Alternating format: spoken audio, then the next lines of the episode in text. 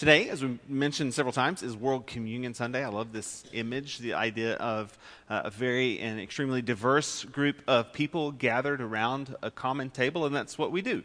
As we talk about World Communion, we recognize that there, there is extreme diversity as a part of what we do when we dare to celebrate uh, the Lord's Supper. This is the fourth week in uh, our stewardship series. Uh, that's why Ricky talked about the Beyond the Building campaign this morning. Um, we did Earn, Save, Give, and today we come to Commune. Commune. And so, this idea is a great opportunity to celebrate uh, the communing aspect on World Communion Sunday, where we all recognize something about who we are and how we are supposed to relate to one another. Is that in the process of coming to the table, uh, we call these two things to mind, and this is kind of what we're going to focus on today that the faithful Christian life is about two things it's about both giving and receiving. Now, there's a lot of other things that we do and a lot of other ways that we focus on how to be faithful Christians, but these two have to be a part of how we practice so much of what we believe we start with some scripture this morning. This comes to us from Acts chapter 2 and Acts chapter 4. In the very beginning of the church, they were trying to figure things out, and they did not get a lot of things right. Okay? I think we're still kind of guilty of that as a church this day, right? We're, we are not always the best at getting things right. But what they did get right was how they approached being in community with one another which is probably something we can learn from. So, here are some passages that come to us in those very, very, very early stages of the church. They devoted themselves to the apostles' teaching and fellowship, to the breaking of bread, which we will practice today, and the prayers. All came upon everyone because many wonders and signs were being done by the apostles. All who believed were together and had all things in common. They would sell their possessions and goods and distribute the proceeds to all as any had need. Day by day, as they spent much time together in the temple, they broke bread at home and ate their food with glad and generous hearts, praising God and having the goodwill of all the people. Next phrase is kind of disconnected from that, or it feels like it. And day by day, the Lord added to their number those who were being saved. You see, what's interesting with that connection from uh, day by day, were, the Lord added to their number those who were being saved with how they behaved when they were together. We need to make sure that we have that distinction clearly in mind. That the way we behave when we are together oftentimes signals to the rest of the world whether or not they want to be a part of what we're doing. Right? So when we have a church that's fighting, or when we have a church that's that's infighting, that's, that's at each other, you've probably been in environments like that. You don't want to be a part of that, right? But when you come to a place and everybody seems to be, even if they don't agree with everything, they still submit their own desires to the will of the community, you feel that when you come into a place. You feel that when you are welcomed into a space, that there is something bigger taking place there. And so I think that's the natural process is when a church does that kind of stuff, people come, people show up. They realize they want some of whatever that church has in their own life. And so day by day, the Lord adds to the number those who are being saved.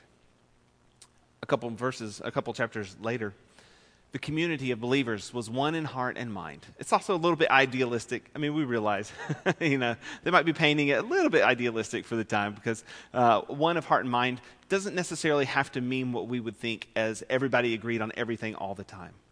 But that they did indeed see that there was something bigger taking place and they submitted themselves to the bigger picture. I think that's what it means to be one of heart and mind. None of them would say, This is mine, about any of their possessions, but held everything in common.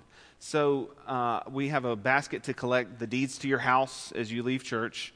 You're welcome to drop that in. Right? No, maybe not.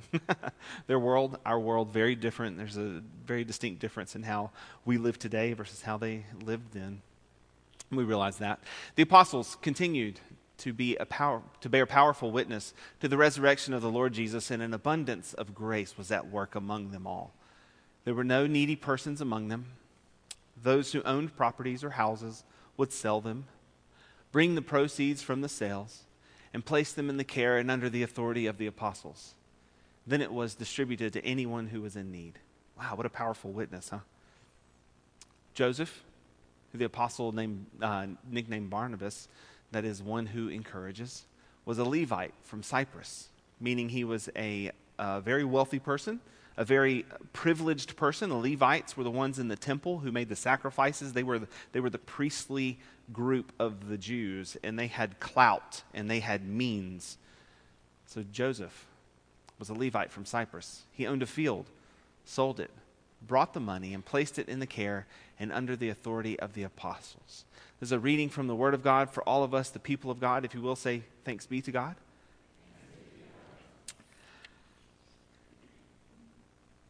It's really hard to drill into our heads as Americans this idea of uh, giving and receiving. We probably get the giving part because there's something about being in a position of power when you give. And there's something that says, I have something that you need, and therefore I can give to you that thing that I need. One of the things that we probably don't do very well as Americans is receive well. Because if you're like me, you grew up in a household where you only get what you deserve right? How many of you have who grew up with that mentality? You only get what you deserve. You, the words we would use to, to make everything sound biblical, we would say, you reap what you sow, right? You only gather where you've spread seed. We live with that mentality, and it shapes and forms us. And sometimes we bring a lot of that to the church, where uh, we want everybody to earn their position in the church. We want everybody to earn what they have. That it's, it's all about this you have to do these things to essentially be acceptable or to be accepted. And it's really painful for us when things in the church fly in the face of what we have always been told. When things in the church fly in the face of what we have always thought to be the, the bedrock of truth. And one of those things is challenging for us as we come to this table. You can't earn it you can't do it. And we may not think that causes a problem for us, but there's a pretty good chance when we dig down, there's some things that we do in our life, whether it's through the giving, like we've talked about with stewardship, whether it's through participating in Bible studies, whether it's through throwing up, showing up for church, whether it's through trying to do mission projects, that we, we kind of have sometimes this sense that even though we might confess that we don't earn this spot at the table, we kind of act like we do. It's one of those things that sits in the back of our minds that says, I really, I recognize that I, am I'm, I'm not really worthy of it, right? I don't, I don't deserve to be at the table, and so I've got to do some things that kind of earn my place there. That earning part is so hard for us, and, and recognizing that we don't deserve it, there's, um, there's worm theology. Have you ever heard the worm theology, right? It's like, oh, God, don't step on me and squish me. I'm just such a worm, right? I, I belong in the dirt. I'm just, I'm a nothing. And that's not what we're saying. We're not saying that, that you, don't, uh, you don't belong at the Lord's table. It's just saying that you can't earn it there was a sermon uh, by Jonathan Edwards in the Great Awakening days, a very powerful Protestant movement, uh, really spread across much of the globe, and it was called "Sinners in the Hands of an Angry God." Have you heard this before? Maybe you maybe have a reference for that. The the literal image that he paints in his sermon is of a fiery pit of hell and God's hand holding people over that fiery pit, and it is just God's sovereign judgment and he doesn't have to explain it to anybody. Uh, you, you don't get to determine, you have no say in this whatsoever. It is already determined for you that either God has chosen to say nope and dump you into the fire of hell or to set you on the safe ground. And there's nothing you can do to earn that. Now, now that's not good theology. let, me, let me be real clear, right? But the idea is that recognizing that there is a God and that you can't do the things to earn God's favor you can't do the thing to earn God's placement either in the fires of hell or safely on shore. But we still act like it. It's just, it's just bred into us to try and earn God's love. It's bred into us to try and earn God's favor when all we can really do is simply receive it. See, the faithful life isn't only about giving. The faithful life is equally about receiving. I learned this uh, kind of a simple lesson one day. I was out fishing with my youth pastor in high school. Uh, and there was, there was an old Bubba that he knew who had a pond. And one of the ways that the old Bubba uh, uh, showed his appreciation for people in his community or, or, the pastors at his church, and, and my, my youth pastor had been a, uh, a pastor at his church before, uh, was to let them come fishing in his pond, right? He didn't have a, a, lot. And so we show up at the pond, and this guy drives up in a beat up truck that's not like a farm truck, you know, that's like a work truck. I mean, this, this was a thing that was held together with baling wire. I mean, it was, it was about to fall apart, right? This guy did not have much but he had a pond. And so his gift to the ministers, especially, was that they could come and they could fish in his pond. And it was stocked. It was so much fun, right? Uh, and, and when he showed up, he, he tried to hand me a hat. I, I, didn't wear a hat, wasn't a big hat wearer. And I said, no, thank you. I don't, I don't need a hat. Um, I'm, I'm fine, right? He tried like two more times, and I thought, what's the deal? What's the guy's deal? I don't want a hat. Quit trying to give me a hat. So eventually, uh, he goes over here, and my youth pastor and I are over here. And uh, my youth pastor said something along the lines of Remember that sometimes it's not about what you need, but about what someone else needs to give. Right? I, I didn't want to receive the gift because I didn't want it. But that wasn't necessarily to say that the other man didn't need to give it and I just needed to receive it. And so I walked back over, kind of tail between my legs, having learned my lesson. right? So when y'all are trying to give me jellies and stuff at Christmas time, if I say, no, I'm just kidding. Too personal, right? No. Uh, I went back over with my tail kind of between my legs and said, hey, you know, I think I, I will take that hat. I think I do need that hat. And you would have thought that I had given him something which is what was so strange about that moment. You would have thought that I had done something that blessed him. And I didn't realize it, and I couldn't process it at the time because I was a, a stupid high school kid, right? But I did. By learning how to receive, I had given him something. That's a challenge for us. Is it possible that by learning how to receive these elements well, we give God something. That it's not just about what we bring with us when we come, but the fact that we change our being when we come and we receive this goodness into ourselves. Generosity is sometimes receiving just as much as it is giving. Giving is Christ like, we know that, that's obvious, but receiving is equally Christ like, and we forget that sometimes. I think of the story of Jesus and the woman who comes to anoint his feet. It's recorded in all four Gospels, so we ought to, ought to take note when it shows up in four places. Uh, and the stories are a little bit different, but they're, they're similar enough that we need, to, we need to realize this is a seminal story for the disciples and a formative story for those who followed Jesus.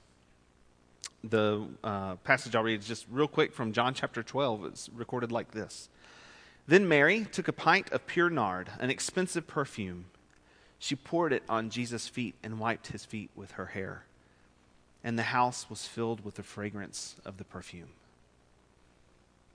The disciples, right after that, are uh, affronted by her wastefulness and the fact that Jesus would allow her to be so wasteful. But is it possible that Jesus needed to receive what she needed to give, even if it looked wasteful? Sometimes our receiving of people's gestures is critically important and learning how to receive it well.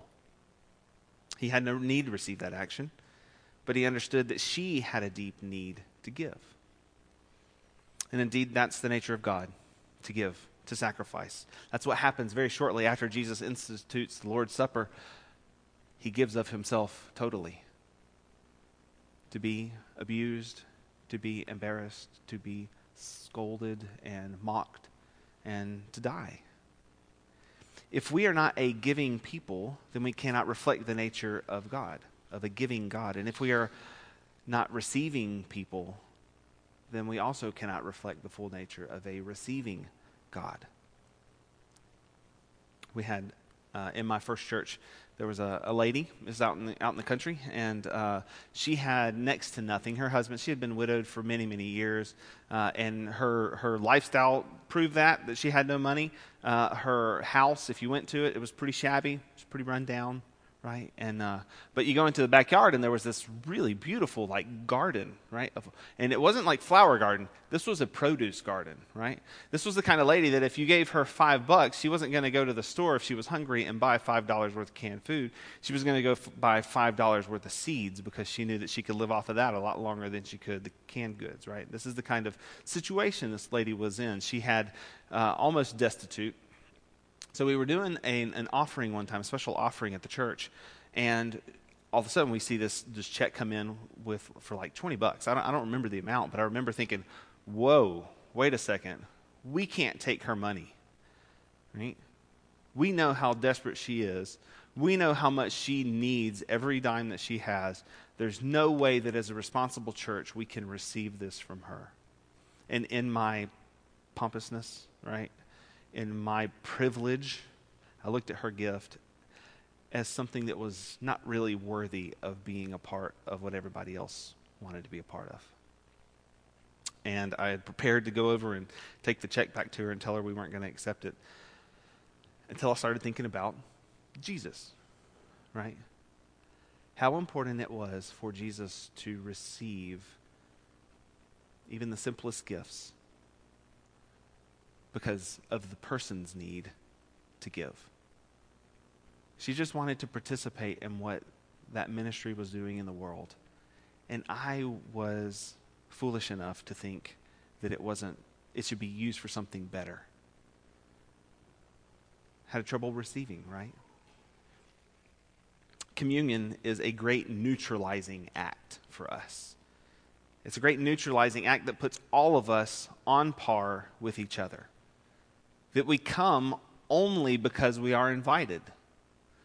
Not because we've done anything to be present, not because we've earned the spot at the table, only because we have been invited. Our God is a giving God, and our God is a receiving God.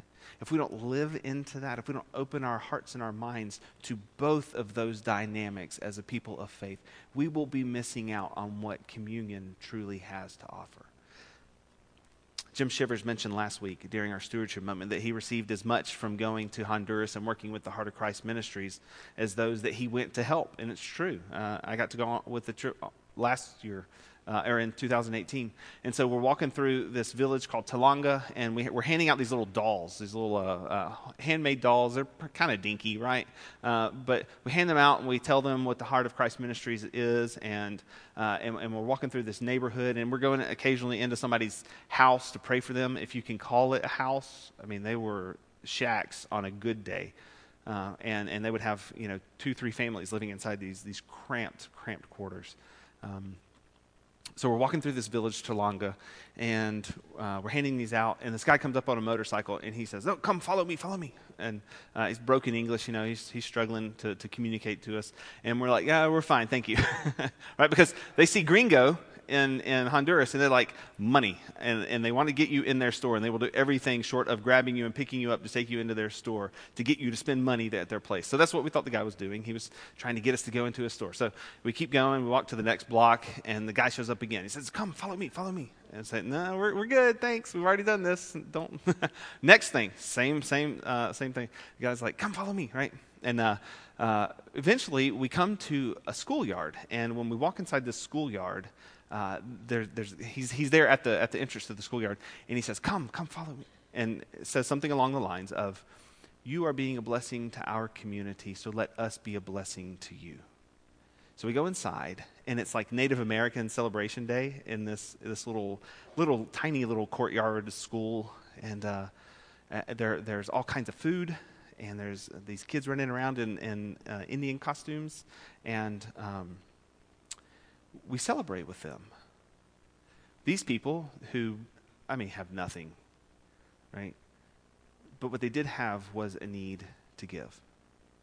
They had a need to give to us so that we could join in a celebration. Don't rob God, who is a giving and receiving God this morning, of bringing all of you, both the giving and the receiving, to the table this day. As we mentioned, it's an invitation that uh, we, don't, we don't earn this spot, we don't deserve it, but it's here for us, and you are invited. The Methodist Church, as I mentioned, is an open table. All come, all are welcome. We don't pretend to know your heart, and we don't pretend to keep anybody away pretending that we know your heart.